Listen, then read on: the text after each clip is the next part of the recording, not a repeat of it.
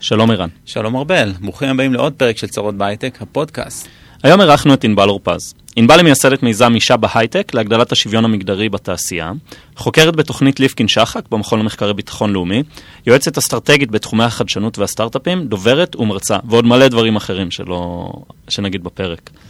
אה, ענבל היא לשעבר כתבת ההייטק של דה מרקר, שם היא סקרה מגוון נושאים על ההייטק, בהם יזמות והשקעות הון סיכון, שילוב אוכלוסיות בתעשייה, תפקידו החברתי של ההייטק כקטר צמיחה ועוד. דיברנו על המיזם של אישה בהייטק, על שילוב נשים בהייטק בכלל, מה הקשיים ופתרונות אפשריים, retention של נשים, שוני במשא ומתן, הקריירה העיתונאית שלה ועוד שלל נושאים מעניינים. שתהיה לכם האזנה נעימה. האזנה נעימה.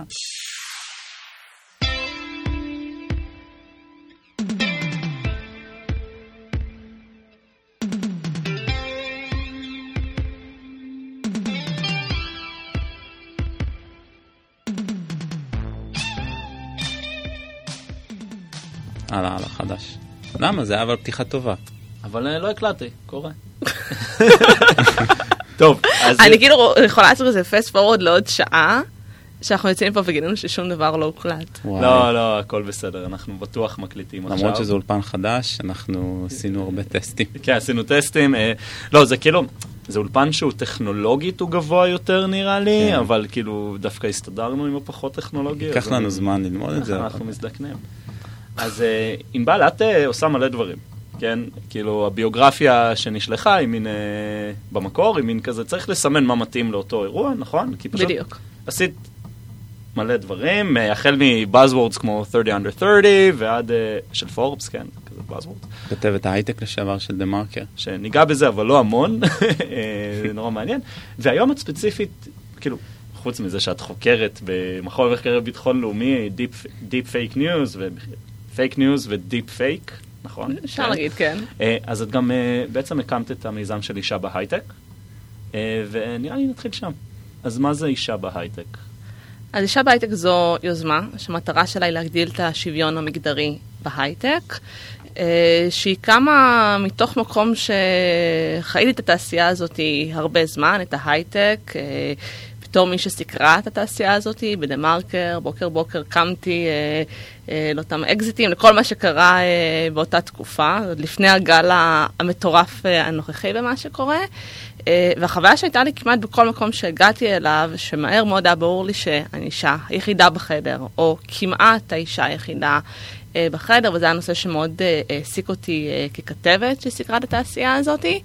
אה, וככה, לא ידעתי מה, מה יהיה המקום הבא שבו אני אתחבר אליו, אבל היה ברור לי שזה משהו שהוא ממש אה, חלק ממני, ואז הגיע אה, חודש אירועי יום האישה אה, של אה, 2019, וככה פתחתי את היומן, הייתי מוזמנת למלא אירועים, לדבר, להרצות, להנחות, אמרתי, אני רוצה להביא משהו חדש.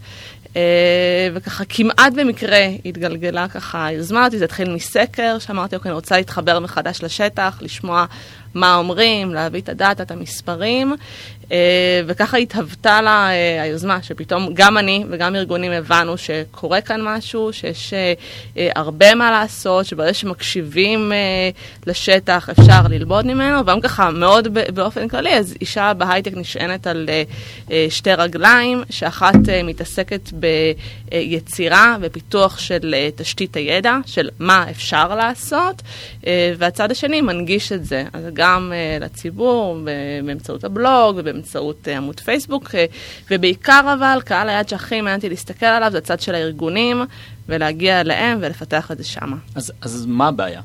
מה הבעיה בכלל? כאילו, אנחנו אומרים כזה, הגדלת השוויון המגדרי, ומה מה, מה הבעיה? אז הבעיה היא בעיה די פשוטה, היא בעיה של מספרים. לא הייתה סיבה שנשים לא יהיו אה, מחצית אה, ממי שעובדים אה, בהייטק, ובפרט מי שעובדים בתפקידים הטכנולוגיים. כשאנחנו מסתכלים על המספרים, אז המספרים, אה, למרבה הצער, הם אה, די קבועים. כלומר, אנחנו מסתכלים ברמה של עשור, שניים, זה, זה נשאר אה, די סטטי. כשאנחנו מסתכלים על כלל ההייטק, אז נשים הם שליש מהתעשייה, ובתפקידים הטכנולוגיים זה סדר גודל של חמישית. יש, אגב, יש אחת הבעיות בכלל הקשות בהייטק וברמה של מדיניות או מקרו של הייטק, זה שיש קושי במדידה. חסרים המון נתונים. אז גם פה יש איזשהו קושי ואין לנו את המספרים מספיק טובים, אבל לא משנה באיזה חתך נחתוך את זה, נשים הם מיעוט, וככל שככה, אני יודעת להסתכל על זה בתור משפך, אז ככל שככה נעלה בשלבים של המשפך, בין אם זה בדרגות המקצועיות, או בין במעבר באמת בין להיות עובדת בהייטק ללהיות יזמת, ללהיות משקיעה, המספרים הולכים ומתמעטים. אז כאילו בעצם אנחנו מדברים על שתי בעיות, נכון? זה גם הכמות, אבל זה גם הייצוג בכל אחת מהרמות האלה של המשפך. כן. או שזה בעצם אותה בעיה. זו בעיניי אותה הבעיה. כשאני מסתכלת על הבעיה, אני מסתכלת על שני אזורים שלה. בעיה אחת היא באמת בעיית משפך, או אם כבר נסתכל אולי על הצד של הפתרונות, וככה זה, זה נפגש ביחד, אז כדי להגיע באמת ל-50-50, אנחנו צריכים שבכל אחד מהשלבים בדרך להייטק, אה, יהיו שם 50% נשים. זאת אומרת שמי שעושות בגרות ב, לא יודעת, מתמטיקה, מדעי המחשב, יהיו 50% תלמידות, ואחרי זה בצבא, שהצבא זה מקום שהוא כבר מתחיל אה, לייצר את הפער המגדרי, אה, ובאוניברסיטאות, ובכל שלב היינו צריכים אה, לראות את זה. מה, מה אז- בעצם תחילת המשפך? איפה הוא מתחיל? זו שאלה טובה, אפשר ללכת ממש כן, כזה לגיל ללכת- אה, ינקות בדיוק. פחות או את יותר. החוגים והפניות, הסללות שיש בחוג, לא יודע, מלאכ, מלאכה מול עיצוב אופנה. אז בכל נקודה שתרצה להתחיל, אז כבר כן. שמה זה נהיה רלוונטי. אה, יצא לפני כמה חודשים דאטה סט של אה, הלשכה המרכזית אה, לסטטיסטיקה, שהם בודקים מה אנשים למדו בתיכון ומה הם אחרי זה למדו באוניברסיטה. ושם אנחנו, זה מאוד ברור, אתה יודע, מצד אחד, כשמסתכלים כזה על נוער, ילדים, ילדות, אז לתת להם לעשות מה שהם רוצים, ושיתפתחו בכיוונים שלהם. אבל האמת היא שאם מישהי לא עשתה בגרות, מה שהיה נקרא פעם ריאלית, או מה שאפשר כן. לקרוא לו נגיד סטמית כזאת, של מתמטיקה ועוד מקצוע מדעי, אם היא לא עשתה שם את הבגרות הזאת, אין לה כמעט סיכוי להגיע ובסוף ללמוד את המקצוע הזה באוניברסיטה. וזה לא נכון לגברים? זה נכון, אבל בקנה מידה שונה לחלוטין. זאת אומרת, סתם, אם גבר לא עשה בגרות ריאלית, הסיכוי שלו להיכנס למקצועות טכנולוגיים הוא גבוה יותר. הוא יותר, הוא. יותר מפי שתיים מאשר אוקיי. אם הוא היה תלמידה שלא הייתה עושה את זה. זה עדיין כמובן שיעורים נמוכים. אה, בשני המקרים, גם התלמידים וגם התלמידות, אבל אנחנו רואים שאצל התלמידות או אצל הנשים יש השפעה הרבה יותר חזקה של אה, מה שהם למדו בתיכון. אז בסוף, כדי שמישהי בכיתה, לא יודעת, י"א, י"ב, תעשה את הבגרות במתמטיקה, פיזיקה, מדעי המחשב, היא צריכה כבר בחטיבת בדיוק. ביניים ללכת לכיוון הזה, ובשביל להגיע ל... שזה הקבצות, נכון? כן. חטיבת ביניים, היא צריכה עוד קודם, אז כבר... לא, אין נקודה שכנראה מוקדם מדי להתחיל אה, לדבר על זה. אז בעצם כש, כשמנסים לחשוב על פתרונות, במה, במה מתמקדים, באיזה שלב, אה, מה השורש של מי- הדבר? מי אשם? כזה, מי, איפה צריך להשקיע? לא יודע אם זה אשמה. זה אז זהו, אני, אני לא בשיח של אשמה, אני בשיח uh, של שותפות, ואני חושבת שזה מאמץ משותף ושיש לנו אינטרס uh, לכולנו כחברה. אז בעיה אחת שאנחנו מסתכלים עליה היא באמת בעיית משפך. איך אנחנו בכל אחד מהשלבים מגדילים את הייצוג של הנשים כדי להגיע באמת בסופו של דבר uh, לשוויון מגדרי, ושם כאמור זה מאמץ שהוא ארוך טווח. ואנחנו מסתכלים עכשיו, למשל, יש את היוזמה של הממשלה, אחת מהתוכניות שלה זה ככה להגיע ל-15% מועסקים בהייטק, מכלל המועסקים במשק, שזה שינוי דרמטי. זה לא באמת ריאלי להגיע לשם בחמש שנים. מה היום יש? היום אה, יש אה, סדר גודל של עשרה אחוז, אנחנו מגרדים את העשרה אחוז, אה, זה נע בה ככה, אם תסתכל נגיד לאורך עשור, זה שמונה אחוז, תשעה אחוז, זה ככה, זה, זה לא באמת צומח, זה די כזה אה, וזה כולל את מדשדש. כל המועסקים בהייטק? זה כולל את כל המועסקים בהייטק. Okay. כלומר, אם מישהו בתפקיד טכנולוגי בענף אחר, אז זה דווקא לא נספר שם. זה אנשים שהם, הענף שאליו הם משויכים זה ההייטק. אנחנו מדברים על סדר גודל של אה, כ-340 אלף איש. זה המספר שאנחנו מדברים עליו היום של הייטקיסטים. יכולים לעשות... יש לנו אה, עוד אה, שוק בקבוצה לגדול אליו, אנחנו עוד לא שם. איפה אתם אה, 280 אלף איש? בדיוק. אה, אז ככה באמת, שאלה כדי להגדיל את זה, אני לא חושבת שזה מאמץ שאפשר לעשות אותו בחמש שנים. אנחנו רוצים להגיע לשם, וככה אני שמה את הדיון בצד, אם אתם רוצים אפשר לפתוח לזה אחרי את הסוגריים אם זה טוב או לא טוב, אה, אבל כדי להגיע לשם אנחנו באמת צריכים ללכת אחורה, וזה מערכת החינוך, וזה השקעות ש, שמדינה צריכה לעשות, או ארגונים שבאמת הם מסתכלים על טווח ארוך. אז זה באמת כזה צד אחד של אה, הבעיה. מדברים על הבגרות הייטק, אה, שרוצים אה, להתחיל להכניס אנשים לעשות בגרות חובה בהייטק, נכון? הייתה איזה כתבה כזאת. אה? כן, שרת החינוך רוצה לעשות את זה. מעניין. אם זה יהיה משהו שיקרה. אז זה באמת, אבל זה מאמץ אה, כן. ארוך טווח, ואני פחות מסתכלת שמה. כי באמת, כלומר, עד שנראה את ההשפעות של זה, אם מישהי עכשיו היא, אה, לא יודעת, בת עשר, עד שהיא תגיע להייטק, יש לנו עוד, אה, לא יודעת, נגיד 15 שנה כן. במקרה הטוב, אני שמה את זה בצד, ואני מסתכלת על הצד השני של הבעיה, שזה לא רק מי נכנסת למשפך, אלא איך ברגע שמישהי נכנסת למשפך, אז אנחנו גם לא מאבדים אותה. כלומר, איך אנחנו Retention. מונעים את, ה, את הנקודות שבהן אנחנו יודעים שנשים אה, עוזבות את המקצוע, שכבר נפתח את זה, ואיך עוזרים לארגונים שרוצים להגיע, אה, לגייס את אה, אותם אה, נשים. כי המקום שאני קצת התחלתי ממנו, זה היה מקום שאמר אה, ככה, באים מנהלים בהייטק, אומרים, אנחנו נורא רוצים לגייס אה, נשים, אנחנו לא מקבלים קורות חיים. שזה נכון, הם לא מקבלים קורות חיים, אבל זה לא הסבר שהוא מספיק טוב. זה לא אומר כמו, אוקיי, אתה לא מקבל, אבל האם עשית את כל מה שצריך? האם אתה מחפש במקומות הנכונים? איך ניסחת את המודעה שלך? איך נראה התהליך שלך? אז האזור שבו אני מסתכלת, וזה שוב, זה, אני חוזרת לשאלה של האשמים, אין פה אשמים, אבל אני חושבת שבאמת הגענו לשלב שכדי לעשות קפיצת המדרגה הבאה, אנחנו חייבים בפנים את הארגונים, את הגברים, וששם יהיה השינוי. שיהיה ממש אה, מאמץ. אני, אני כאילו מאוד מזדהה עם עניין קורות החיים. כאילו כמנהל מגייס, אה, אני פשוט מקבל פחות קורות חיים. אז אולי ניתן ככה שניים שלושה טיפים לאיך אפשר אה, בקלות להגדיל אה, קורות חיים. נגיד כאילו, איך מן הסתם לכתוב פנייה, תיאור משרה. פנייה בלשון נקבה גם. אז, אז קודם כל נתחיל, כלומר, יש פה בעיה באמת שהיא בעיה מספרית. כן. כן. כלומר, בהנחה שאתה כן. מגייס לתפקידים טכנולוגיים, היית אומר לי, אני מגייס לתפקידי שיווק, לתפקידי HR, לתפקידים שאנחנו יודעים שמראש יש בהם יותר ייצוג של נשים, והיית אומר, שם אני לא מקבל, אז כנראה אתה ממש לא בכיוון. אם אתה מגייס לתפקידים טכנולוגיים, אז אם הצלחת נגיד לנצח את הבנצ'מרק של, כך לא משנה אם זה את השליש או את החמישית, או לא משנה, אה, של הקורות חיים, זה בסוף הפול. אנחנו לא יכולים להמציא יש מאין. אז זה קודם כל הדבר הראשון ש... אוקיי. שבאמת אה, אנחנו צריכים אה, לשים על השולחן. המצב דווקא בסדר, אם זה שליש או חמישית. אוקיי. אה, אז- אז- אז להיות ערים לזה, אבל הרבה יגידו לך, קיבלתי 100 קורות חיים, לא היה שם אפילו קורות חיים אחד של אישה. אז- אז דבר ראשון שהייתי מסתכלת עליו, זה איפה מפרסמים את קורות החיים. אה, אז אה, בשנה שעברה פרסמתי אה, דוח גדול לנשים בהייטק אה, 2020, אה, שהוא נעשה על בסיס סקר גדול, שנעשה ממש ערב הקורונה, בשבוע הראשון של מרץ אה, 2020, שנייה לפני שהעולם התהפך והשפיע גם על נשים בשוק, ה- בכלל ובשוק העבודה. גם. וזה נעשה בשיתוף עם Scale-Up Velocity מבית Start-Up Nation Central, ואחד הדברים שבדקנו שם, הוא זה בדיוק התייחס לזה. אחד, איפה נשים מחפשות עבודה, והדבר השני זה איפה נשים מוצאות עבודה. כן, באמת, כשמישהו או מישהי נמצאים בתהליך של חיפוש עבודה, הם מחפשים בהרבה ערוצים, אה, ובסוף יש את הערוץ שממנו אה, הגיעה המשרה. אז נגיד, הבדל מהותי שאנחנו רואים בין נשים וגברים, זה שנשים הרבה יותר משתמשות בקהילות וירטואליות למיניהן, קבוצות פייסבוק וכל מיני כאלה, לחיפוש משרה.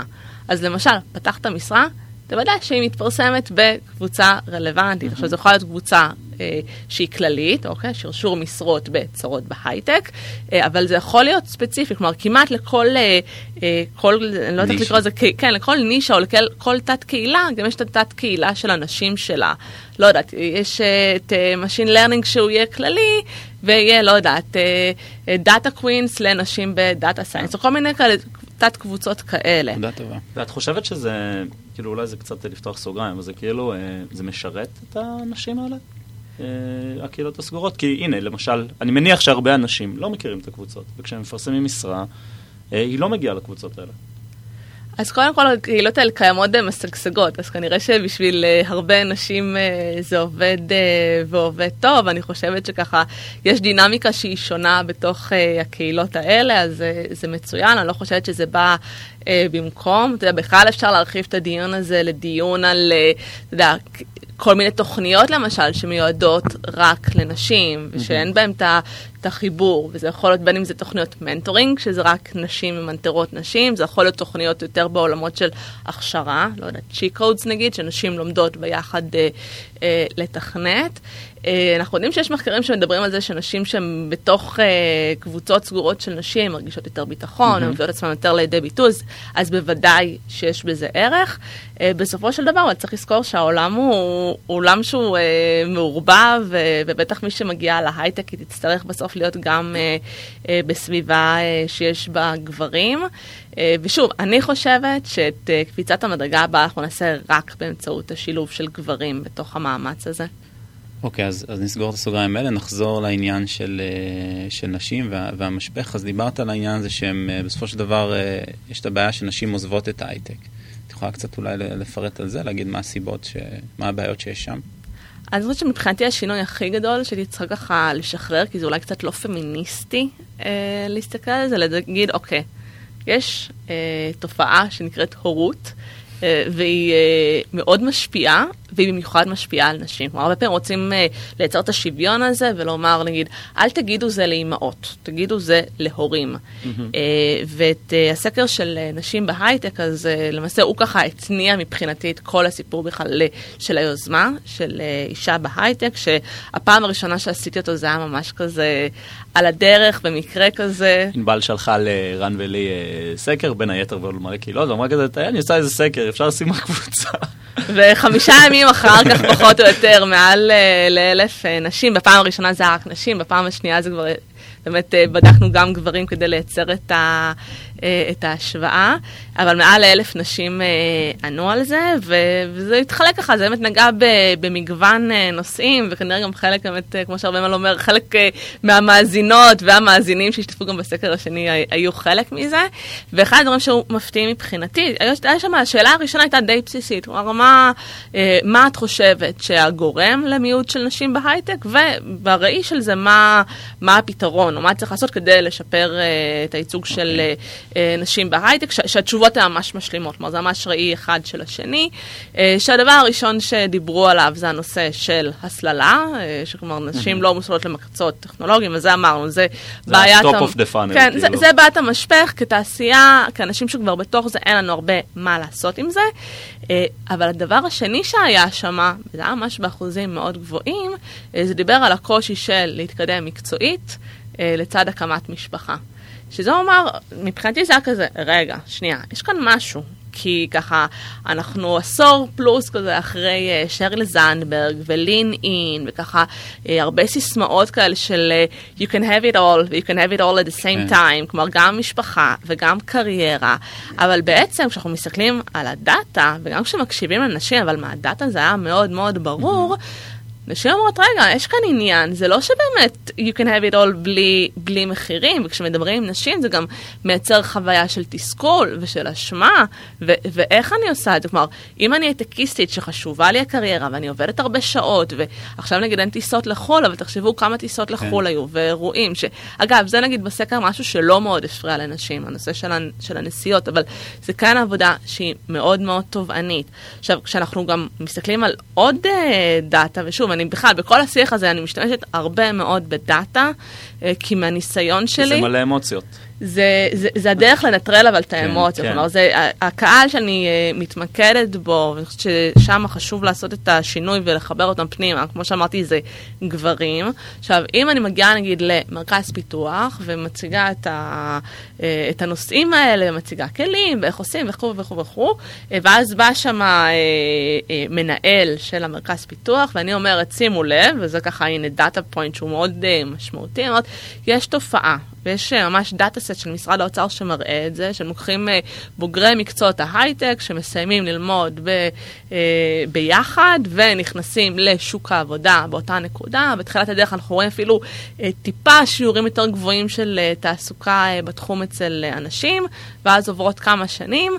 אה, נולד הילד הראשון, גם אצל הנשים וגם אצל הגברים, ואז אנחנו רואים צניחה בתעסוקה של נשים. שנשים אה, עוזבות את ההייטק אחרי הלידה של הילד הראשון. ממש עזיבה, או או שזה פשוט פוגע בהתקדמות? רואים או... שזה ממש עזיבה. כלומר, אז בעקבות זה, גם אצלי היה ממש כזה תהליך כזה של להבין, אוקיי, זה קורה, זה קיים, בואו נתחיל להתייחס לזה, ונבין באמת גם מה קורה וגם מה אפשר לעשות uh, כדי לרכך את זה ו- ולמנוע את העזיבה. כי באמת יש כאן איזשהו עשור קשה, בדרך כלל כזה סביב שנות ה-30 עד ה-40, כן. שנשים ככה הופכות לאימהות, וזה גם בדרך כלל בישראל, אה, אנחנו uh, אלופי העולם המערבי בילודה, אז כלומר גם נשים חילוניות, יש להן בממוצע את השלושה ילדים שלהם, וזה שלוש חופשות לידה uh, על פני עשור. זה, זה מבחינת קריירה זה אירוע שהוא דרמטי, זה לא רק חופשת לידה, זה גם אחרי זה וחוזרים, כן. ואיך עושים... עושים את ה... ומשרת אה, אם, שיוצאים טיפה יותר מוקדם, ואנקדוטלית, כאילו חוץ מלעזוב את ההייטק, גם הרבה נשים מחליפות מקצוע, גם אם זה בתוך ההייטק. לא יודע אם זה בדיוק אותה נקודה, אבל uh, לפחות מהחוויה שלי, הרבה פעמים אחרי לידה, אז נשים לא יחזרו לאותה משרה מבחירה. כאילו מבחירה, כן, אפשר לדבר על אה, מה גורם נכון, לבחירה זו שאלה של הזאת, בחירה, אבל- וזה בדיוק המקום שבו זה גם מעורר את הקושי, כי נגיד בא כזה מנהל של מרכז פיתוח, והוא אומר, אשתי, כשהיא ילדה, היא רצתה לעזוב את ההייטק, זה לא כן. שלא הייתה לה ברירה, היא בחרה לעשות את זה, ואז אני שמה על זה סימן שאלה, כלומר, האומנם, והאם באמת הייתה אה, בחירה, וזה משהו שאנחנו צריכים לשים אותו על השולחן, ולדבר עליו ולהיות אה, מודעים אליו, ואז באמת מפה להתחיל לדבר על הפתרונות. ש, שאם אנחנו ככה רוצים ככה להתחיל באמת ככה להבין איזה סוג של פתרונות, איזה סוג של באמת ככה בטווח הארוך, ברגע שבאמת תהיה הורות שהיא שוויונית אמיתית, אז זה כבר יעשה את, ה, את השיפור שם, mm-hmm. אבל כבר היום יש באמת דברים שארגונים יכולים לעשות כדי להתחיל לשנות את זה, או כדי להכיר בזה שזה המצב, וזה הקושי היומיומי שהעובדות שלהם מתמודדות איתו, כדי לא לאבד אותם. מה, מה למשל בהקשר אז- הזה? איזה פרקס יכולים אה, להקל על אימהות ולהפחית את הסיכוי שהם באמת אה, יעזבו את העבודה? כי הרי יש לנו המון פרקס שנותנים, אבל אולי משהו שהוא אפילו בעלות פחותה יותר יכול לעזור אה, להפחית את העזיבה. אולי פרק זה לא המילה, נכון? זה יותר... אה, לא, השתתפות עם כן. מטפלת, דברים כאלה. מה, אה, אז קודם כל מסכימה עם הערה, לא הייתי קוראת לזה פרק, זה כאילו אוקיי. הופך את זה לאיזה משהו הטבות, כזה, או- לא יודעת, אה, חבילת קוקטיילים מגניבה ששלחו לי הביתה. לא, סתם כי ו- פרקס יש לזה קונוטציה, לא, נכון? אבל זה בדיוק כאילו- העניין, שרציתי להגיד שלפעמים אה, זה גם השתתפות בפוליסי במטפלת... גם, אבל נכון, זה לא רק מוניטרי, כאילו. כן, כן, פשוט רציתי להשוות את זה Mm. לעניינים כמו אה, באמת אה, להוציא המון כסף על happy hour או על מתנות הביתה, אולי דווקא הכסף הזה שהולך על פרקס, פרקס קלאסיים, יכול להועיל אה, בדברים מהותיים כמו להשאיר את העובדת לאורך זמן. אני חושבת שהדבר ה- המעודד אולי, הוא שיש הרבה דברים שאפשר לעשות בשינוי של מודעות, ובשביל זה לא הארגון בכלל לא צריך להוציא כסף. אז למשל, כל מה שקשור לאיך נראה היום, או אתה יודע, מה, מה השעות שבהן קורים דברים שהם קשורים לעבודה. דוגמה לדברים שארגונים עושים, נגיד יש הרבה צוותים שהם צוותים שהם גלובליים, כלומר יושב uh, מישהו פה ויושבת מישהי בלונדון ובהודו ובניו יורק ופרוסים ואין מה לעשות, צריך בגלל ההבדלי זמן, צריך, יש ימים שהם בהגדרה שהם ארוכים. אז למשל, יש ארגונים שמחליטים שנגיד יומיים בשבוע זה היומיים שבהם יש את השיחות, וזה היומיים שבהם מצופה מאנשים להיות זמינים גם בשעות הערב, אבל זה משאיר עוד שלושה ערבים בשבוע, עוד שלושה ימים בשבוע, ששם יש גמישות וכל אחד יוכל uh, לעשות מה שהוא רוצה. או למשל נגיד בקורונה, שהקורונה הייתה שנה מאוד uh, מאתגרת לנשים. זה גם, אנחנו, uh, היה uh, סקר של, uh, לין אין, הארגון של שרלי זנדברג ביחד עם uh, uh, מקינזי, שהם הוציאו בספטמבר uh, האחרון, uh, ששם הם דיברו על זה ש-23% מהאימהות uh, לילדים מתחת לגיל 10 uh, חושבות לעזוב את uh, שוק העבודה. בעקבות הקורונה. עכשיו, זה לא סתם הילדים הקטנים, כי נתקעו עם הילדים הקטנים בבית, בלי מסגרות, תקופה כל כך ארוכה, ועדיין, וזה רואים גם דאטה יש מהארץ, כלומר, עיקר העבודה השקופה, הטיפול בבית, במשפחה, באוכל, בכביסות, בדברים האלה, הרוב עדיין נופל. על נשים. אז נגיד, יש ארגונים שבתוך הקורונה אמרו בין, לא יודעת, בין 12 ל-1 ובין 1 ל-2, אין פגישות. זה הזמן שכל אחד יכול להיות עם הילדים שלו ועם העניינים שלו ולטפל במה שצריך. אז יש כל מיני אה, טריקים כאלה או עניינים שאפשר כן. לעשות בתוך הלו"ז ואיך שהוא נראה, שזה מאוד מקל ומייצר את הגמישות הזאת, ולא צריך להוציא בשביל זה דולר. צריך אה, פשוט ש- שה- שהמנהלים יהיו שם, שיאפשרו את זה, וייתנו בעצמם דוגמה אישית. כלומר, אחד הדברים שמבטיחים את זה שזה יצליח, זה שזה יהיה אמיתי. שבאמת המנהלים גם יהיו שם וגם ייתנו את כן, הדוגמה זה מאוד האישית. אני חושב שזה מאוד ב vibe. זה כאילו, זה, זה כזה, אני, יש לי ילדה קטנה, ואני סוגר ביומן שלוש פעמים בשבוע אחרי ארבע, שכאילו, אני עם גם- הילדה, ועזבו אותי, ואני חושב שזה מאוד עוזר, גם לאנשים אחרים שרואים את היומן שלי. כן, בדיוק, גם כן. ב Slack אפשר לעשות סטטוס של uh, with the kids, ו- ואנשים מבינים ומכירים בזה שיש לך זמן uh, כרגע שאתה לא פנוי. כאילו, כל העניין של הורות שוויונית זה אולי משהו שקצת שווה לדבר עליו. אה, אותי זה מאוד מעניין, כן, שוב, אני מדבר על זה כל פרק, הפכתי לאבא לפני שנה וחצי, אשתי גם בהייטק, אה, ואני מרגיש לפחות שההורות שלנו היא מאוד שוויונית. זאת אומרת, אני מוציא מהגן יותר ממנה, לצורך העניין. אה, אבל השאלה היא כאילו, מה אפשר לעשות? איך אפשר, אה, כאילו, אני רוצה להגיד לכפות כדי להעביר את הרעיון, אבל אה, כאילו, איך אפשר להכריח הורות שוויונית בעצם, נכון? זה מאוד מוזר. אז היה לא מזמן אה, קמפיין אה, די מעניין, כי הוא דו- דווקא בא מהכיוון של המדינה, של נציבות השירות הציבורי, שזה כאילו ה-HR של, ה, המגזר הציבורי, למי שפחות בז'רגון הזה. והם עשו קמפיין שנקרא אבא בארבע, שאני גם הייתי מעורבת שם באחד האירועים שעשו, והובילה את זה קבוצה מאוד רצינית של, של נשים, בשיתוף כמובן הנציב. וזה בא מתוך מקום שהם באמת ככה, במגזר הציבורי יש דברים שהם ממש ככה... אני לא יודעת אם זה, אתה יודע, לקרוא לזה חוק, באמת כאילו תקנות שהן אמורות להבטיח או להסדיר לפחות אה, אה, חלק מהדברים. עכשיו, יש דברים שהם דברים טכניים, שפה נגיד כן צריך את ההשקעה הכספית, אבל היא השקעה כספית קטנה. נגיד, מה שאותי, אני כבר אחזור למגזר הציבורי, אבל מה שאותי הפתיע לגלות, הייתה אה, סדנה, סדנת מנהלים שעשיתי והתכוננתי אליה ונכנסתי לאחת הקבוצות נשים בהייטק, אפרופו קבוצות נשים בהייטק, זה, זה מרחב מוגן כן. אה, לשאול בו שאלות על נושאים שלא ישאלו, בפ... נגיד בצרות בהייטק, אה, אנחנו יודעים איזה תגובות יגיעו, ואמרתי, ספרו לי אנחנו על... אנחנו אה, נעשה לזה אחר כך ריבטל ונגיד שאפשר לדבר על הכל, אה, אבל אה, גם צריכים להיות מוכנים לקבל תגובה. לא, אבל לפעמים זה באמת כן. נושאים שהם אינטימיים, שאתה רוצה להרגיש באיזשהו כן. מרחב שהוא יותר מוגן. וסגור, ואז כתבתי, ספרו לי על סיטואציות uh, שהיו לכם שקשורות לניהול של נשים בהייטק. ואני ציפיתי לכל מיני סיטואציות ניהוליות. ומאוד מאוד הופתעתי לגלות שהסיפור שחזר על עצמו הכי הרבה שמה היה, חזרתי מחופשת לידה, ואז היא צריכה לרוץ לחדר שרתים כדי לשאוב כי לא היה חדר הנקה. או בשבוע הראשון שחזרתי, שמו אותי עם לקוח להסתובב איתו בכל הארץ, ולא יכולתי לשאוב. עכשיו, לבנות uh, חדר הנקה, זה עולה פחות כנראה מהחדר שאנחנו יושבים בו uh, כרגע, החדר המפונפן של, ה, של הפודקאסטים. Uh, שלח לי איזה, בזמן אני כתבתי על זה, ואז שלח לי מישהו הצעת מחיר uh, שהוא uh, קיבל על זה, וזה יצא, אני לא זוכרת, 2,000 שקל או 3,000 שקל בשביל לפנות uh, בתוך משרד חדר הנקה. עכשיו, מה זה 3,000 שקל לחברת הייטק לעומת לשמר עובדת? ואחרי כל מה שהשקיעו בגיוס שלה ובבנייה של, של הידע שלה. אז נגיד, בשירות הציבורי, הנושא של פינות הנקה נגיד, הוא מוסדר.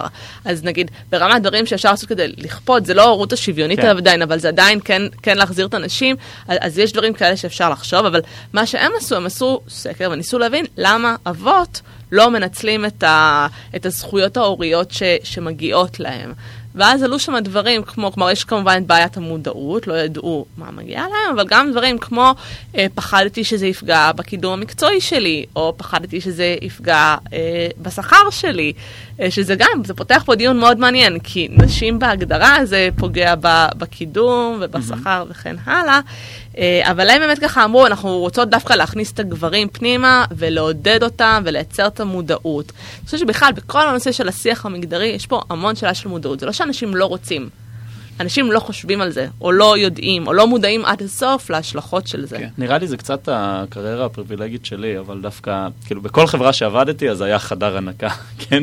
בכל חדר, חברה שהייתי, שוב, הייתי עם מייקרוסופט וגוגל ו-NSO, מההריטג' שזה כאילו כבר לא סטארט-אפים אה, מאוד קטנים. אה, אבל כן, אני חושב שהדברים הקטנים שאפשר לדבר עליהם, ואמרת משהו, אמרת שכר, ונראה לי זאת שאלה כזה ששווה פשוט לזרוק אותה ולהגיד, נשים באותו התפקיד, שמרוויחות פחות בהייטק, באותו התפקיד עם, אותו, עם אותן שנות ניסיון. אז אם נחזור לנושא שאמרנו כן. קודם, אפרופו הדאטה, גם פה יש לנו כמובן קושי לדעת. הדאטה נגיד של הלשכה המרכזית לסטטיסטיקה, שהוא בחתכים די גסים על תפקידים בהייטק, הוא מדבר גם על פערי אה, אה, שכר ש, שקיימים פה. אה, לכאורה לא היינו מצפים שזה יהיה קיים, יש חברות, נגיד אם תיקחו את סיילספורס, נגיד זו mm-hmm. חברה שהיא ככה היא ממש מודל בכל מה שקשור לשוויון מגדרי, אז הם באיזשהו שלב ברמה הגלובלית לקחו פתחו את כל המשכורות, השקיעו בזה את המיליונים שהיה צריך להשקיע בזה, באמת כדי uh, לעשות את ה... even out. Uh, כן, ממש כלומר ליישר את זה ושיהיו uh, משכורות uh, שהן uh, שוות לנשים וגברים uh, באותו התפקיד. שוב, זה גם דורש מודעות, זה גם דורש את ההשקעה. אבל נגיד משהו מעניין שאנחנו ראינו בסקר, זה קשור לכל מה שקורה בדרך כלל, והיה לכם פרק שלם על, על משא ומתן. אז יש גם, אנחנו ראינו פערים אה, במשא ומתן, אבל למעשה במה שקורה בחדר של המשא ומתן, שזה ככה, אולי שווה להזכיר את זה, שזה היה מאוד, אה, בעיניי זו אחת הטרגדיות הגדולות אולי. שאלנו נשים וגברים בהייטק, אה, כשאתם באים עכשיו לנהל משא ומתן, על תפקיד חדש, במה אתם מתמקדים? אה, כשאתם אה, מול הצד שאתם אה, באים מולו משא ומתן. וכשאנחנו מסתכלים, אז אנחנו רואים שהדפוס הוא די דומה אצל נשים וגברים, כלומר, עד כמה מתמקדים בשכר, שזה הסוגיה המרכזית, עד כמה מתמקדים בגמישות בית עבודה, שזה היה שיעורים די דומים, באמת, כשאנחנו מקשיבים לנשים והגברים, אנחנו אומרים, אוקיי, זה, זה די אותו דבר, מה שהם מתמקדים בו. ואז שאלנו את הצד המגייס. אה, חילקנו את השאלון, כלומר, אם אתה צד שהוא מגייס או צד שהוא אה, עובד. אה, ו... ואז אמרנו, מה אתם שומעים מגברים ומה אתם שומעים מנשים. והפער שמה, שהוא הפער שמשקף את מה שקורה בחדר המשא ומתן, ואין כאן איזה אמת אחת מוחלטת, יש פה בסוף חוויה סובייקטיבית של, של שני הצדדים, כשנשים מנהלות משא ומתן, מה שהצד השני שומע זה שמנהלות משא ומתן על השעות עבודה. זה לא. בהכרח שהצד השני הוא גבר או... או... או גם את זה חילקתם. וכשמנהלים משא ומתן מול גברים, מה שהם שומעים שם זה רק השכר. הרבה יותר ממה שהגברים אה, מדווחים על עצמם שהם מתמקדים אה, בשכר, במשא ומתן שלהם. מעניין אבל להבין גם הצד שמראיין. עושה את המשא ומתן. כן, מהצד של החברה. כן, כן, אני אומרת, הצד המראיין מבחינתו, נשים וגברים הם מתמקדים באותן סוגיות. שאתה שואל אותם, כלומר, את הפערים, מתמקדים קודם כל בנושא של השכר, זה הכי חשוב, אחרי זה הנושאים. האם זה משנה אבל כשאישה היא מהצד המראיין או גבר מהצד המראיין, שניהם ישמעו מאישה את אותו דבר? זה צריך כבר לעשות לזה אוקיי. מחקר uh, המשך, אבל זה היה מאוד uh, מובהק הפער הזה. ו- ושוב, אני אומרת, אין כאן איזושהי אמת שהיא אמת אחת, אבל זה משהו שאנחנו גם כמי שנמצאים בצד ש... נושא וגם בצד שנותן, כן. צריכים להיות מודעים אליו, כלומר, על מה באמת אני מנהלת משא ומתן, או על מה באמת אה, מי שמולי מנהל את המשא ומתן. כן, מודעות ואמפתיה גם... לצד השני, זה, זה, זה פשוט ה basic להכל, כדי להבין שאתה יודע, את יודעת שאנשים שונים ממך בדברים מסוימים, אז איך, מה הבעיות שהם מתמודדים איתן. גם יש פה איזושהי שאלה פילוסופית, כן, הולכים אחורה, שזה מה מעניין יותר את המרואיין, כי יכול להיות שגבר באמת... שוב, אני מכליל, כן? אז uh, בלי uh, זה. יעבוד יותר שעות, ירוויח יותר, לעומת אה, אישה שמעדיפה מראש במשא ומתן להגדיר שעות עבודה פחות גדולות וגם להרוויח פחות. אבל זה נוגע בכל הדברים הקודמים שאמרנו, על uh, התפקידים בבית והשוויון בהורות, וממי מצופה לצאת מהגן, נכון? Uh, זה... זו בדיוק הבעיה, אתה תשמע כן. הרבה פעמים מנשים שאומרות, אני, הם כל כך טובים אליי, הם כל כך בסדר איתי, הם, הם אה, נותנים לי אה, לצאת אה, מוקדם, לא יודעת, שלוש פעמים בשבוע, למה שאני עכשיו אבקש העלאה בשכר, או למה שאני אבקש מראש יותר שכר, הם כל כך בסדר איתי. כלומר, יש כאן את המקום המאוד אפולוגטי הזה שבא ואומר, כאילו, בגלל שזו השיטה, אז אני מוכנה מראש, או שלא נעים לי. אה, שזו בעיה, כחברה אנחנו מסתכלים על זה לא ברמת האינדיבידואל, אלא ברמת החברה כסוסייטי, לא כקומפני, גם כקומפני, אבל כסוסייטי זה, זה, זה בעיה, זה מנציח את הפערים האלה, וזה סוג של מס, כלומר, את משלמת, את, זה לא שאת הולכת ועושה עבודה שקופה בזמן הזה, את לא הולכת עם החברות שלך לים. ממש מעניין. אז uh, מי, מי צריך לפתור את זה? צריך לפתור את זה ביחד. אני חושבת שככה הגענו לנקודה שאנחנו נשים כנשים עשינו אה, הרבה בשביל אה, לשפר את המצב ולשנות את המצב. אה, קורסי העצמה למיניהם, יש לי חברה שתמיד צוחקת עליי, שהולכת כזה לאירועי נשים, אמרתי, נו, את כבר מרגישה מועצמת? אז אנחנו כבר מרגישות אה, מועצמות. אה, באמת עכשיו אנחנו בנקודה שאני חושבת שכדי לעשות את הקפיצת מדרגה המשמעותית הבאה, אה, זה הארגונים צריכים אה, לעשות את הצעד קדימה. אה, זה הגברים שנמצאים שם, יש ככה עוד מגוון בעיות שאנחנו לא, עוד לא הערנו אותם. יש את כל הנושא של מודעות דרושים ואיך הן מנוסחות, ולוודא שהתהליך שמה הוא נראה תקין, ויש שאלה של את מי אנחנו מקדמים לתפקידי ניהול. אחת הבעיות שהיא נקראת השלב השבור, אנחנו מסתכלים על סולם, הוא סולם ניהולי, אז השלב הראשון בסולם הזה הוא שבור למעשה לנשים, כי אנחנו אוהבים להסתכל ולומר, יש מעט נשים בתפקידים ניהוליים. אבל אין מה לדבר על מי הדרג, אה, לא יודעת, VPs, ולומר אין לנו אף אישה שהיא אה, VP. בואו נסתכל מה קורה בתוך uh, כל אחת, uh, כמה דירקטוריות יש לנו, mm-hmm. וכמה טים לידריות יש לנו, וכמה, כלומר, ככל שנרד למטה, שמה, כן. שמה נמצא בדיוק. ו, אז לזה קוראים ככה השלב השבור אה, בסולם, כי למעשה מסתכלים, וזו data שמגיעה מארצות הברית, אבל אנחנו לא נראה תוצאות שונות בארץ, אה, שכבר בתפקיד הניהולי הראשון, כאילו תפקיד ה manager הכי בסיסי, כבר שם יש אה, פערים משמעותיים של נשים וגברים. ואז אנחנו ככה נחבר יחד את כל מה שדיברנו עליו, וההשפעה של ההורות, שגם היא קורית בתקופה קריטית להתקדמות בשלבים הראשונים אה, בניהול ופתיחה של הפערים, נגיד, זה גם אזור שיש בו בעיות. אז גם, הנה, אזור שארגונים יכולים וצריכים להסתכל עליו, ואיך מנוהלים תהליכים. אה, דיברנו ככה בשיחות קודמות, אה, ארבל ואני, על אה, הנושא של אה, תהליכי הערכה בארגונים, mm-hmm. ועד, כמה הם מותאמים לנשים, ועד כמה הם מנציחים את הפערים האלה. אז יש המון תהליכים ודברים שקורים בתוך הארגון שהם באופן מובנה. עכשיו, זה לא בכוונה רעה, ואין כאן אשמים, וזה לא שמישהו עשה אה, דווקא, אבל שהם ככה מוכוונים אה, בצורה שהם אה, לא פועלים לטובת נשים, וכדי לשנות את זה, כולנו ביחד אה, צריכים אה, לפעול, ויכול להיות שגם יש דברים שצריכים לקרות ברמת המדינה, וחקיקה, וחוקי עבודה למיניהם. אז זה בדיוק מה שרציתי לשאול. כמה המדינה צריכה להיות מעורבת, אם בכלל? כי בינתיים אנחנו מאוד, מרו... כאילו, מאוד מרוצים מכמה שפחות המדינה מתערבת. אני חושבת שהחברות באזורים האלה, המגדריים, אה, חברות יכולות לעשות הרבה מאוד עד שנצטרך אה, בפנים את התעשייה. אני חושבת שיש... את הממשלה. את ה... סליחה, כן. את הממשלה. אני חושבת שלחברות יש להם אינסנטיב מאוד חזק לשנות את המצב. בשביל uh, להגדיל את uh, כמות העובדים ש, mm-hmm. שיש להם, בשביל להצליח לשמר נשים. כלומר, לא יותר קשה מלגייס מי שאתה רוצה כבר כאילו יש פה אינטרס כלכלי, יש זה פה לא אינטרס, כדי להיות כלומר, נחמד. זה לא, כן. זה לא רק, בגלל זה אני גם חושבת שלא צריך את הממשלה בשביל לעשות את זה, באמת ככה, אם אנחנו מסתכלים על ה-untapped talent pool של חברות שהן רוצות היום לגייס עובדים, וזה את הכאב הכי גדול והכי חזק של חברות שהן מסתכלות, של חברות הייטק, שמסתכלות על השוק המקומי, זה מאיפה נביא עובדים? הנה, נשים, זה 50% מהאוכלוסייה, ואצלכם זה, כן. לא יודעת, במקרה הטוב זה יהיה נגיד שליש. אז, אז, אז אנחנו לא חייבים בשלב הראשון את הממשלה, כן יש אזורים שקשורים יותר לנשים למרבה הצער, ששם אני חושבת שכן אנחנו צריכים את, הממשלה, למשל, סביב כל העולם של הטרדות מיניות, שהטרדות mm-hmm. מיניות קורות גם בהייטק, ושם אני חושבת שבאמת יש לנו בעיה ברמת החקיקה, אכיפה, ענישה וכל מה שבא אה, מסביב. אז נגיד, אם הייתי פועלת מול הממשלה, הייתי מסתכלת שמה. אה, היום אנחנו ככה באזורים שהם פחות קשורים למדיניות של, אה, אה, של מגדר, אבל כן הממשלה מסתכלת, אנחנו יודעים ככה, קוראים לקראת אה, התקציב הבא, איך יעזרו לחברות לצמוח פה, אנחנו באיזה שלב של התבגרות של התעשייה. אז יש אזורים שבהם, אני לא אומרת בכלל לממשלה, אל תיכנסו להייטק, אני אומרת שסביב הנושא המגדרי, אנחנו כרגע, יש הרבה מאוד שאפשר לעשות, גם בלי להכניס פנימה את הממשלה. שאלה כללית, אה, את מרגישה שיש איזשהו שינוי לטובה בשיח בשנה, שנתיים האחרונות, ככה ברמה מאוד אה, מקרו? שאלה טובה.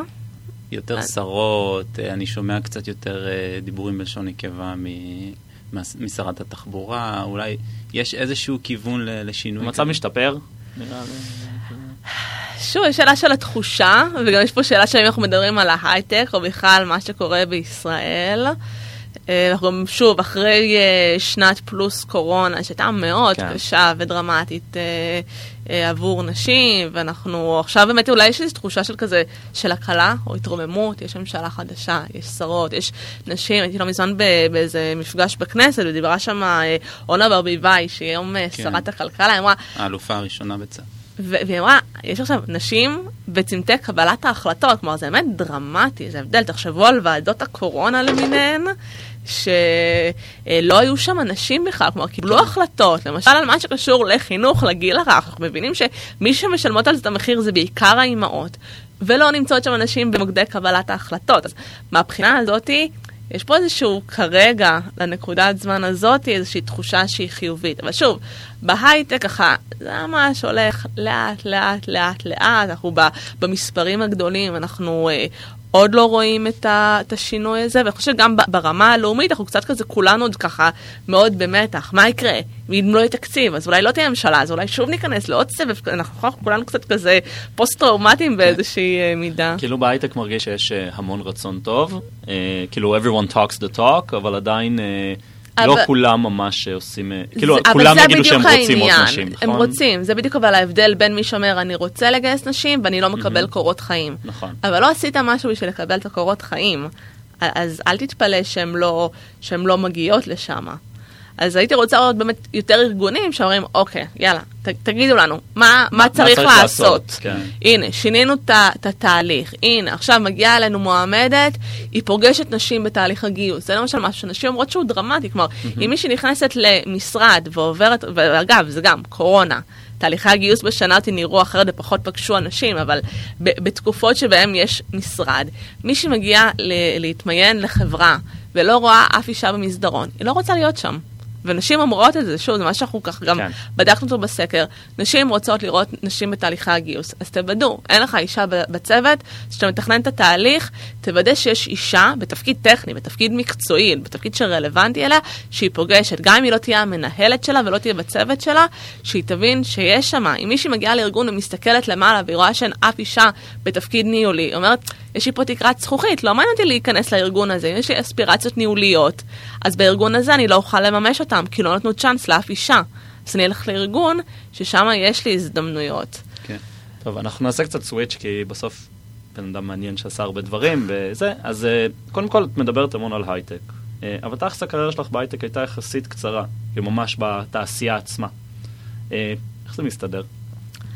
אז מבחינתי זה מרגיש לי שאני חיה את ההייטק כבר אה, כן. הרבה מאוד שנים. אני ב-2010 התחלתי אה, לסקר בדה מרקר את אה, תעשיית ההייטק, ואז באמת לא ידעתי עליה כמעט כלום.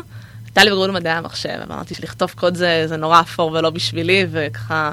אז בסוף לא נכנסתי דרך הדלת, נכנסתי... לא כולם אה, יכולים לראות את היופי של הקוד. זה בסדר, אני מרחם על האנשים האלה. כן, אה, לא מרחם. בסדר, שמע, בסוף אה, יש, יש מחיר אה, להחלטות. אה, אז באמת ככה, בדה מרקר, אה, תפקיד של כתב הייטק אה, זה לקום כל בוקר אה, ולדעת מה, מה קורה בתעשייה הזאת, וזה לדעת גם ברמה הניוזית השוטפת, אה, מי קנה את מי ומי השקיע את מי ומי פיטר את מי אה, וכן הלאה. אה, אבל גם אה, להסתכל אה, לרוחב ולעומק של התעשייה הזאת, וגם אה, לדבר על הצדדים היפים שלה ועל המגמות המעניינות ועל הטכנולוגיות הבאות, אבל גם להאיר את הפינות האפלות, אפרופו הטרדות מיניות למשל, אה, שדיברנו עליהן, אז באמת הייתה מבחינתי הזדמנות אה, ללמוד בצורה הכי עמוקה שאפשר את מה שקורה ב- בתעשייה הזאת. זה היה באמת פרויקט אה, גדול מאוד שעשית לפני שעזבת כל עניין הטרדות המיניות בהייטק. כן, אז זה היה בכלל הפרויקט הגדול אה, האחרון, שהתחיל אה, לגלגל את הכדור שלג ולהכניס. לשיח את הסיפור של הטרדות מיניות בהייטק, שזה אולי קצת הזוי לחשוב על זה, זה היה לפני אה, ארבע שנים, האמת היא זה עכשיו ממש ארבע שנים, ולפני שיצאתי אז עם הסדרת כתבות, קיבלתי אה, התנגדויות מאוד חזקי, חזקות, והופעלו לחצים אה, מאוד חזקים כדי שזה לא יצא, ו- ו- וככה משקיעים אה, פנו אליי ואמרו לי, תקשיבי, בגללך, משקיעים לא, לא יפגשו אה, יזמות. ואת הולכת לעשות כאן נזק, וזה באמת ככה היה מכבש אה, מאוד חזק, אבל אמרתי, אנחנו חייבים לשים את זה על השולחן, חייבים להתחיל לדבר על זה, אה, בשביל אה, שהדברים האלה יקרו פחות ופחות. אה, איך היו התגובות אחר כך? וואו, כל מיני סוגים של תגובות. כלומר, קודם כל יש את התגובות של... זה, זה שוב, למשל, היינו מהסקר, אז אחת השאלות שבסקר הראשון שאלנו, אז uh, כמה אנשים uh, הוטרדו בסביבה של העבודה בהייטק, ש, ש, ששוב, זו הגדרה שהיא מאוד רחבה נתנו שם, וזה היה בכוונה. כי יש באמת את מה שאומר החוק למניעת הטרדות מיניות, שזה מאוד מפתיע עד כמה אנשים לא מכירים אותו, כלומר הרבה דברים שאנחנו נגיד, למרות "אה, שלכולם הוא תלוי בשירותים, ולכולם יש את הפקיד... לא לכולם, אה, חברות מעל גודל מסוים, נכון. אני חושב מעל 100 איש או משהו. לרוב האנשים. זה, יש עם זה, אנשים לא מכירים, ואז אנשים יגידו, לא, זה אפור, מה שקרה פה זה אפור, לא, זה לא אפור, החוק אומר בצורה מאוד ברורה שזה אירוע של הטרדה מינית, אבל אנשים לא מכירים את החוק, אז באמת, בתחושה הסובייקטיבית, הרבה מאוד נשים בתעשייה מסתובבות עם התחושה שהן הוטרדו מינית במסגרת העבודה, אה, וזו גם עבודה שהיא מאופיינת, כמו סביבת העבודה בהייטק, זו סביבה שיש בה אה, ככה טשטוש של גבולות, עובדים הרבה שעות, ובהרבה משרדים יש אה, בירה, אה, ויש הרבה נסיעות לחו"ל, כלומר כשמדברים עם נשים, אה, חלק גדול מהאירועים של הטרדות מיניות, הם קורים נגיד mm-hmm. בכנס, נסענו ללס וגאס, פגשתי לקוחות, פתאום, זה, זה לא הסביבה כזה, באתי למשרד 9 to 5, הכל כולם פה, הכל מאוד פורמלי, yeah. כן. אז כלומר מצד אחד אנחנו מאוד אוהבים את האפורמליות הזאת, אבל... שבוע בתאילנד, מסיבת חברה, נכון? בדיוק, אבל זה, זה גם בדיוק המקום ש, שמייצר את הדבר הזה. אז בקרב נשים הייתה הרבה מאוד הקלה, שכזה, הנה אפשר לדבר על זה, סיפורים וחוויות, אני לא אוהבת לקרוא לזה סיפורים, כי זה לא סיפור, זה אמיתי. אה, חוויות שנשים אה, סחבו איתם הרבה מאוד שנים, ופתאום ככה קיבלו לגיטימיות, ופתאום את, לשים את זה, לעורר את המודעות לזה. Uh, בדיעבד, אתה יודע, בפרספקטיבה של כמה שנים, אני חושבת שיש בעיה מבחינת, מבחינת כל המעורבים, כלומר, גם המוטרדות, גם המטרידים וגם הציבור בתוך העולם של ה... של המיטו, יש איזשהו מעגל שלא נסגר, כלומר, זה לא, זה לא יכול, פרשה של הטרדות מיניות לא יכולה להיגמר בעיתון או בפייסבוק, כלומר, זה צריך להגיע לאיזושהי סגירת מעגל, ובגלל, שוב, ש...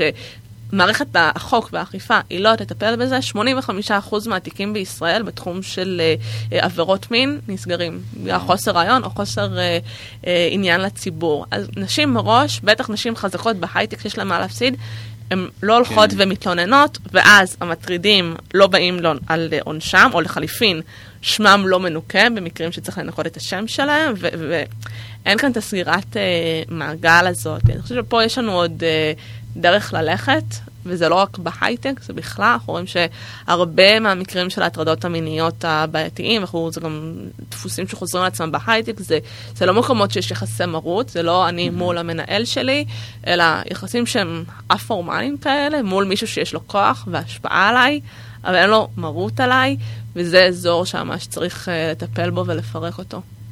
אמרת, אה, שוב אני אעשה אה, שינוי אה, כיוון טיפה, היית כתבת בדה מרקר, וזה קצת דגל אדום היום להרבה הייטקיסטים. במיוחד ש... בצרות בהייטק. לא יודע אם במיוחד, אבל גם. ובאמת, רצינו לשאול, מה, מה את חושבת על הסיקור האחרון של ההייטק בעיתונים הכלכליים בישראל, שלפחות התחושה היא שהוא, לא יודע. מאוד לעומתי, אפשר להגיד. מאוד אנטי. אז אני מתחילת 2018 כבר לא בדה מרקר ולא נכון. לא יכולה לייצג את הקו המערכתי ואת השיקולים המערכתיים ומה שקורה שם. אני חושבת שהתפקיד של תקשורת באופן כללי הוא גם לסקר את המציאות ולשקף מה שקורה בה. ולשקף זה גם בצדדים הטובים והנחמדים, זה עשה IPO וזה עשה ספאק, ויש את הצדדים הטובים, אבל גם לזכור, לסקר את הצדדים השליליים אה, של דברים לא בסדר שקרו, ויש דברים שהם לא בסדר שקורים בתעשייה, וגם ברמה העמוקה יותר, ולהעיר גם את הזוויות השליליות של התעשייה. כלומר, כן, ההייטק הוא מועדון סגור, בואו נבין, אבל זה לא אשמת הייטקיסטים, בואו נבין איך אה, מכניסים פנימה עוד אה, מעגלים אה, שצריכים להיות שם, או שהיינו רוצים להיות שם, איזה חסמים קיימים אה, אה, בתעשייה הזאת. שוב, התעשייה היא לא מושלמת. יש mm-hmm. למשל אה, בעיה שהיא קיימת, וככה אני חושבת שהייתי רוצה לשמוע ולראות יותר שיח עליה, זה כל בעיית הג'וניורים. נכון. יצא לי ללוות כל מיני uh, סוגים של ארגונים, וגם להכיר מקרוב uh, uh, אנשים שהם uh, ככה עשו איזה שהם uh, מעברים מקצועיים, אפילו בתוך ההייטק, ולא מצאו משרות ג'וניורים. כל החברות... ספוילר, יש לנו פרק בדרך בדיוק על ה... מה, מה עושים עם כל הג'וניורים? גם דיברנו על זה בפרק עם uh, מאיה גרשוביץ. שזו בעיה. קריטית, זה בעיה שכלומר, אה, מצד אחד, באמת, כל החברות, וכבר שנים, כאילו היום כן. יש המון המון כסף, אבל למעשה זה כל שנה בעשור האחרון שהיינו מסתכלים בה על ההייטק, זה היה נראה כמו השנה, אותה שנה הייתה יותר טובה מהשנה לפניה, והיו שמים סימן שלה האם זו בועה והאם זו הולכת להתפוצץ ולהיעצר, ובכל שנה באותם שנים היה מחסור אה, בעובדים בהייטק, כלומר כשהיו מגיעים אליי אנשים בדה מרקר להתראיין, הייתי אומרת להם, אוקיי, מה, מה המוטיבציה שלכם? למה אתם אה, באים לפה? וזה לא משנה אם זה היה שני חבר'ה בגראז', אתה יודע, גראז', או שזה היה כזה אינטל, כזה כסמל למעסיק הכי גדול אה, בהייטק. כולם רוצים לגייס עובדים, כלומר כולם יבואו וגם לפי זה יבחרו איזה סיפור לספר בתקשורת המקומית, זה לא בשביל לגייס כסף וזה לא בשביל לגייס לקוחות בכלל, זה בשביל לגייס עובדים.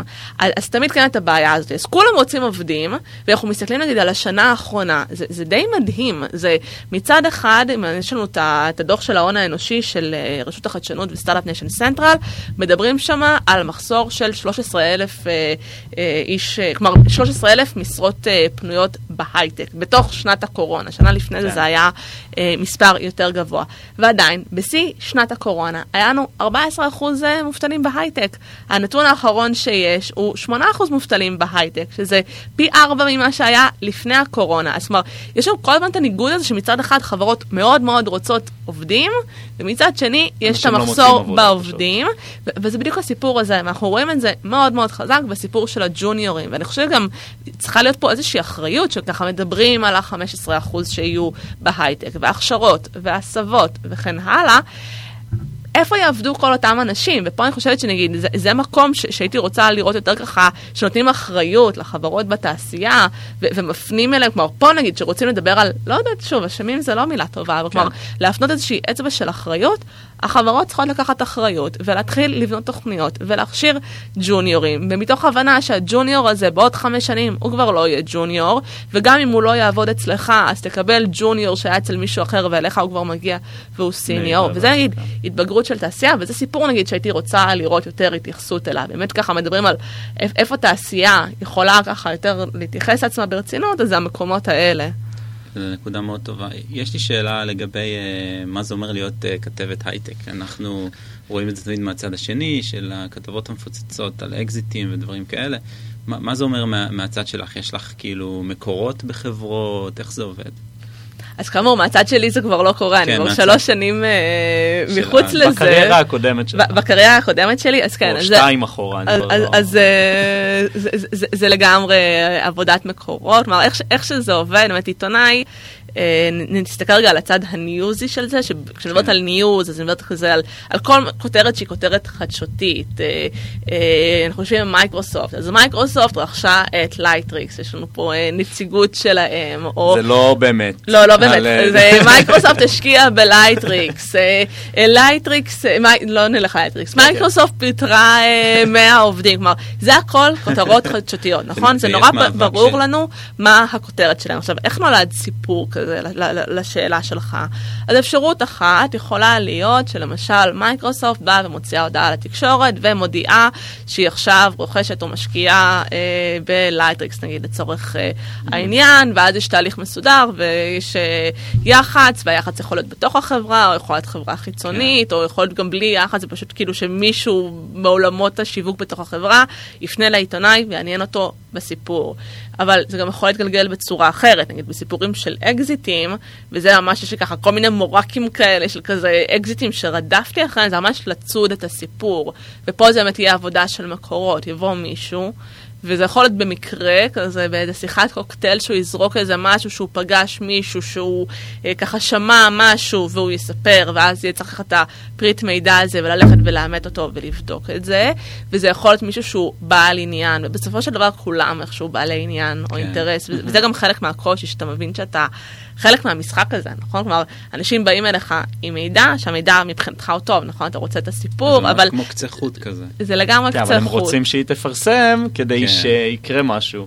נכון, ואתה אומר כאילו מה... אבל זה יכול לפגוע, הפרסום הזה בחברות עצמן, לפני אז, שזה קורה. אז היה תקופות של דיון מאוד, כאילו דיונים שזה ממש ככה הסעיר את התעשייה, אני זוכרת את יזהר שי בזונות, לפני שהוא היה חבר כנסת, היה ככה אה, debate מאוד גדול. כמו, קודם כל יש פה את השאלה של האחריות, של מי האחריות לשמור על הסיפור. והרבה פעמים מי שמדליפים את הסיפורים זה גורמים שיש להם, כאמור, תמיד יהיה איזשהו אה, עניין, אבל לפעמים הם באים מבפנים. אה, לפעמים זה יכול להיות הצד המתחרה של זה. כן. לפעמים חברות מרוויחות, כאילו, הטענה היא נגיד ש Waze נמכרה ב- ביותר כסף ממה שנמכרה, בגלל שפתאום מתחיל התמחור הזה, שברגע שמתחיל באז כזה ויודעים שיש כמה גופים שמתחרים ומעוניינים בעסקה, אז, אה, אז זה יעלה את, ה- אה, את השווי שלה. אז קרה מקרה שבעצם אה, גילית על איזושהי חברה שעומדת לעשות אה, אקזיט או גיוס גדול וביקשת תגובה מהמנכ"ל והוא אה, אמר לך בבקשה אל תפרסמי זה יפגע בנו אני מבקש ממך דברים כאלה? אז כמעט תמיד החברה שבמוקד הפרסום, אה, היא תנסה למנוע את הפרסום של זה, כי גם מבחינתם זה סיכון. ומול כל מיני חברות, אה, פייסבוק, לא משנה, כל מיני סוגים כאלה של אה, סוגי רכושות, יש שם סעיף אה, שאומר שאם הפרסום, כלומר אם העסקה מתפרסמת לפני שהדיל נחתם, הם ממש יכולים לחתוך להם בתשלום. והיו טענות על עסקאות שבאמת נחתכו בגלל דבר כזה, ואז אתה יודע, זה מעלה פה איזושהי שאלה, אוקיי. אשמת מי, או אחריות של מי זה, זה כאילו, כן. העיתונאי עשה את עבודתו, העיתונאי מקבל מידע, הוא מפרסם את זה, ויש באמת כאילו, יש, וזו שאלה אחרת, האם באמת יש עניין לשוק לדעת על עסקה לפני שהיא קורית או לא קורית, ויכול להיות שברגע שהיא תתפרסם, היא בכלל לא תקרה, זה, זה מעלה פה הרבה זה מאוד... זה המון uh, כוח לעיתונאי או העיתונאית שיש להם את המידע הזה. כוח ואחריות, כן. אה, ובאמת דילמות. היה לי אה, עורך שתמיד אומר לי, תפרסמי סיפור רק אם את יודעת שתשני אחרי זה טוב בלילה. ויש סיפורים שאתה אתה לא מרגיש שאתה יכול לישון איתם טוב אה, בלילה. והיה לי באמת איזה סיפור אחד, היה לי ממש איזה סיפור, אני לא אשכח את זה, זה היה, הייתי ב... יש לי תקופות בשנה שיש כזה הרבה אירועים, אז זה היה אחת התקופות האלה, שכזה פוגש כל יום אנשים, ולא יודעת, נגיד DLD כזה, שביחד עם הג'ר, כזה, כן. כל האירועים קורים ביחד. ואז פגשתי איזה מישהו שהוא ככה זרק לי טיפ על איזה עסקה, ואני ככה מתחילה לברר את הסיפור, ו- וככה זה גם עולם של פרינט, זה עולם של דדליינים, יש את השעה mm. שבה העיתון נסגר, ואתה מחכה בדרך כלל עם הבקשת תגובה נגיד לשעה האחרונה, כדי שלא יוכלו למרוח אותך ולא ידליפו את זה, וככה לשמור את זה מכל הכיוונים, זה ממש, מי שנכנס לתוך זה ממש כזה אה, כמו ציד, אה, ו- ובשעה הזאת שלפני הירידה לדפוס, אני מבינה שבעצם יש פה שני סיפורים, והסיפור ש- שהתחברו משום מה על ידי המקור הזה לסיפור אחד. אחד, והסיפור השני הוא קשור גם למקור, ששם הוא, הוא מעורב כבעל עניין, ואז אומר לי, תקשיבי, זה, זה נכון, אבל אם תפרסמי את זה עכשיו, אז אה, נגיד העסקה הזאת היא, היא קורית, אבל היא בשלבים מאוד מוקדמים שלה. נגיד כרגע יש לה 30 אחוזי התכנות. אם את מפרסמת את זה, זה יורד לאפס, וזה לגמרי דופק את זה. ואני כזה, רגע, מה, מה אני עושה? וכאילו, השעון דופק. ונגיד במקרה ההוא, אנחנו ממש הגענו להסכמה, עלינו לשיחה, זה היה המשקיע, היזם והעורך דין של הסטארט-אפ, ויכול להיות שגם העורך דין של הרוכשת, אני כבר לא זוכרת להגיד. לא יודעת, היה שם הרכב שלם, והם הגיעו להתחייבות שברגע שהמת כאילו מגיעים לרמת ודאות יותר גבוהה, אז הם ישתפו את המידע ותהיה בלעדיות, כן. וכאילו אנחנו נהיה הראשונים שנפרסם ונקבל את הרעיון הראשון וכן הלאה, ואחרי כמה חודשים הכל נגמר, וכאילו הגעתי, פתרתי את הפאזל, זה ממש כמו לפתור כזה חידון, ושני הסיפורים האלה היו ראשונים אצלי, וכזה היה לי את הבלעדיות עליהם, שזה כזה מה שכל עיתונאי אה, רוצה, אבל זו גם הייתה נקודה מבחינתי של לומר כזה, וואי, איזה, איזה מחיר משוגע לשלם וכמה מתח על המרדף הזה, כן. ובשביל מה אה, זה שווה בסוף. טוב, נשמע שיש לנו אה, חומרים לעוד פרק כן, גם. אז אה, ענבל, האמת שהיו המון שאלות מהקהל, רובם באמת פרגנו לך בטירוף, ואיזה כיף שאתם מביאים את ענבל. אה, ענינו על רוב השאלות. לא שילמתי לאף אחד, אני חייבת להגיד. לא יודע, שאנחנו אנשים עם שם משפחה דומה. סתם. אבל באמת כיסינו את כל השאלות שהיו, ובעצם רצינו לשאול אותך שאלה אחרונה. אז בעצם את סביב ההייטק המון שנים, וזה נראה שיש לך passion מאוד גדול. למה את בעצם לא מצטרפת ל dark side, כאילו להייטק? מבחינתי אני כבר ב dark side. אני... את אה, עצמאית היום, את עובדת קשה מאוד, אה, את, כאילו את ב... את בדארק סייד, אבל כאילו את לא בתעשייה. אני מרגישה שאני במקום שאני מאוד נהנית להיות בו, אני מסתכלת נגיד על סוג הדברים שעשיתי רק בחודשים האחרונים, וסוג הארגונים שעבדתי איתם, אז בין אם זה רשות החדשנות, שיחד איתם כתבתי את הדוח השנתי שלהם, שזו ההזדמנות באמת לעשות ניתוח עומק מקרואיסטי של התעשייה ולהסתכל עליה מצד של מדיניות, אה, ובין אם זה עבודה וליווי של אה, חברות בצד אה, האסטרטגי של השיווק שלהם, פרויקטים של employer branding, ככה אחת הבעיות כן. החמות עכשיו, אז מבחינתי אני חיה בתוך התעשייה, אני יש לי הזדמנות לפגוש אותה מכל מיני אה, זוויות, ונכון להיום זה מקום שמאוד טוב לי אה, להיות בו, אני נהנית מהגיוון הזה. אז לא לשלוח אה, פניות ב LinkedIn. לא, אני, אני, כל, הצ... אני, כל הצעה שהיא מעניינת אני שוקלת אותה, אבל בינתיים עוד לא פגשתי את ההצעה שגרמה לי אה, לשנות את דעתי. מעולה, אז אה, ממש תודה שהגעת אלינו, היה סופר מעניין. תודה רבה, היה כיף.